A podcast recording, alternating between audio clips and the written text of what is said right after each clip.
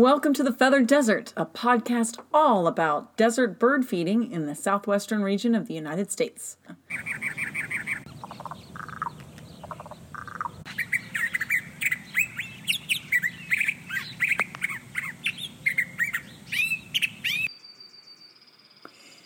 Welcome to the Feathered Desert, everyone. I'm Kiersten, and Cheryl is with me as well. Today's Feather Desert episode is about a slightly controversial topic, and that is ground feeding birds. We're going to talk about should we do it or should we not? It is a very polarized issue, especially in the Phoenix Valley, where many areas have bans on bird feeding. Yes, so first let's start off with a definition of what ground feeding birds is. I like this, Kiersten. You always like to start off with a definition when you deal with a controversial topic. When we talk about ground feeding birds, we mean putting we mean putting food on the ground to intentionally attract birds to a specific area. Whether that is loose seed, block seed, or bread, which we do not recommend, if you are placing it on the ground or in a dish on the ground, this is considered ground feeding. Yes. So now that we have that established, the title of this episode is actually Ground Feeding Yay or Nay. So let's look at some of the yay first. When you do ground feed, you will get lots of birds. So if your goal is to attract birds to your yard, you will definitely do it with ground feeding.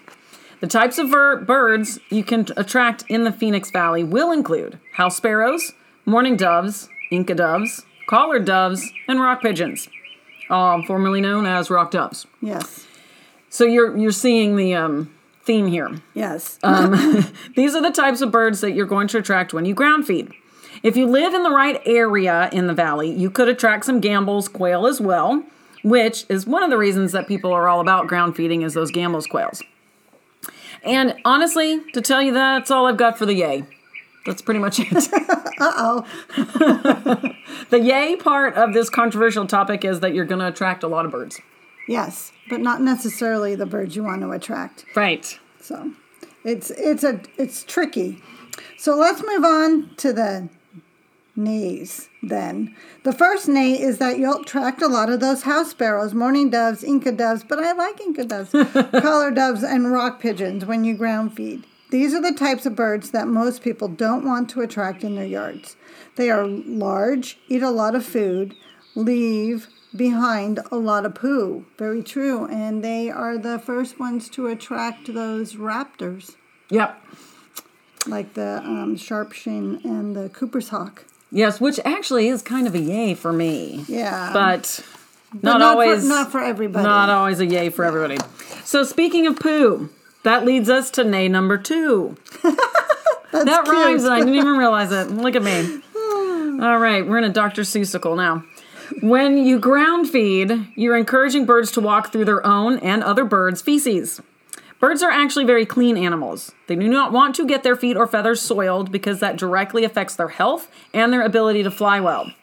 In the wild, they do not walk through their own feces to get to food, nor do they overcrowd an area with a limited amount of food. When we offer them a resource that they cannot turn down, such as a large quantity of food in one place, it attracts too many birds that will stay too long and then they come in contact with a lot of poo.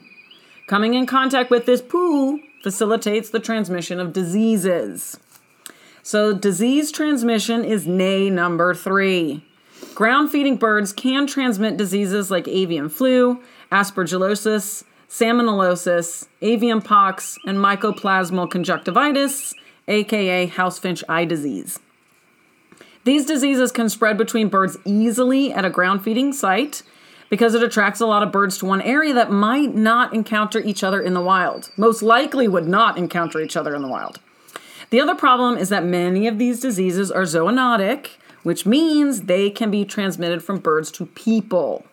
So, you've just attracted all these birds to your backyard, and people with a compromised immune system are especially susceptible. We don't want somebody getting aspergillosis from our cute little lovebirds because you put too much stuff on the ground. Everybody's running around on the ground and exchanging things. So that is nay number three. So I've got nay number four, and it is how much your neighbors are going to hate you. The larger doves and pigeons that you will be attracting to our to your yard with ground feeding will not just stay in your yard. They will sit on your neighbor's roofs, fence, or trees, just as they will do in your yard. And when they begin to poo in large quantities or make a lot of noise, your neighbors may get a little upset. Yes. Also, depending on where you live, the city may have a ban on ground feeding birds, on feeding ground uh, Ground feeding ground birds. yeah. feeding birds. If your neighbor complains, the city will get involved. So our recommendation is to avoid ground feeding.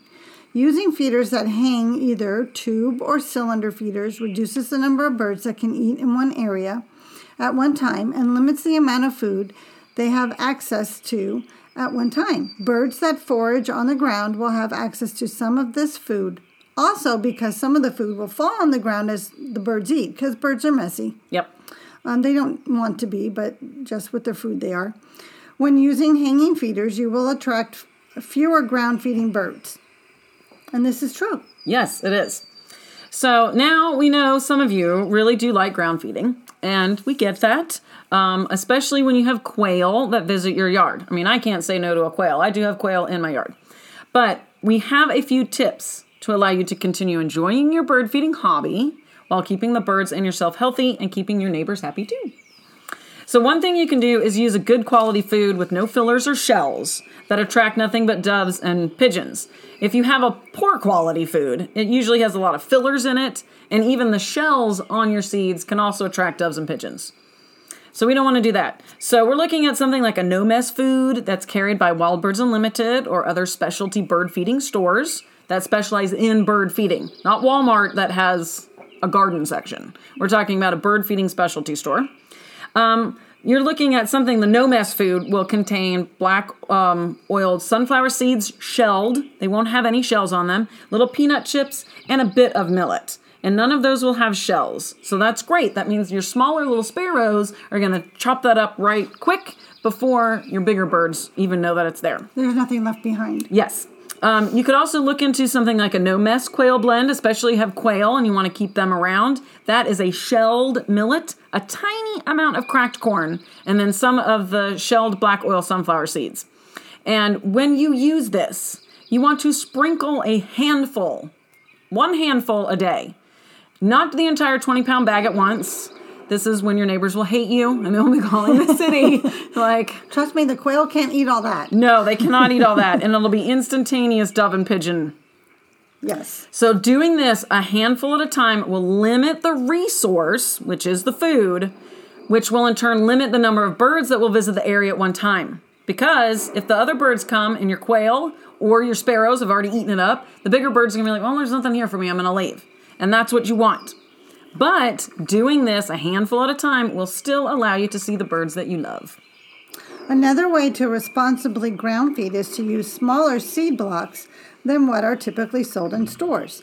Ground feeding blocks typically sold are usually about four pounds of seed and attract many, too many birds actually. Either break down the larger blocks and use only small pieces at a time, or make your own using a recipe with good quality seed, unflavored gelatin, and bark butter. We'll include a recipe in our show notes that is easy to make and healthy for the birds. Put your small muffin size seed blocks out when you know the quail will be visiting, and this will let the quail eat the block and prevent too many doves and pigeons from showing up. I like do like that no mess quail mix Yes.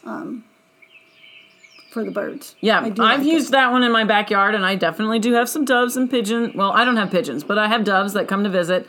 And also, if you like the doves to come and visit, using those smaller blocks will keep fewer of them. Mm-hmm. So if you have the cute little Inca doves, which I never have, I miss that. I like the little Inca doves, very cute.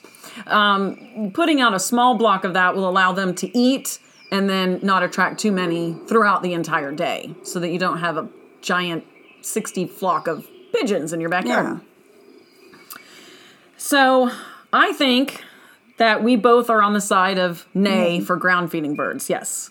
So there definitely are more cons than pros. So we will encourage all of our listeners to use hanging feeders when you're feeding the birds.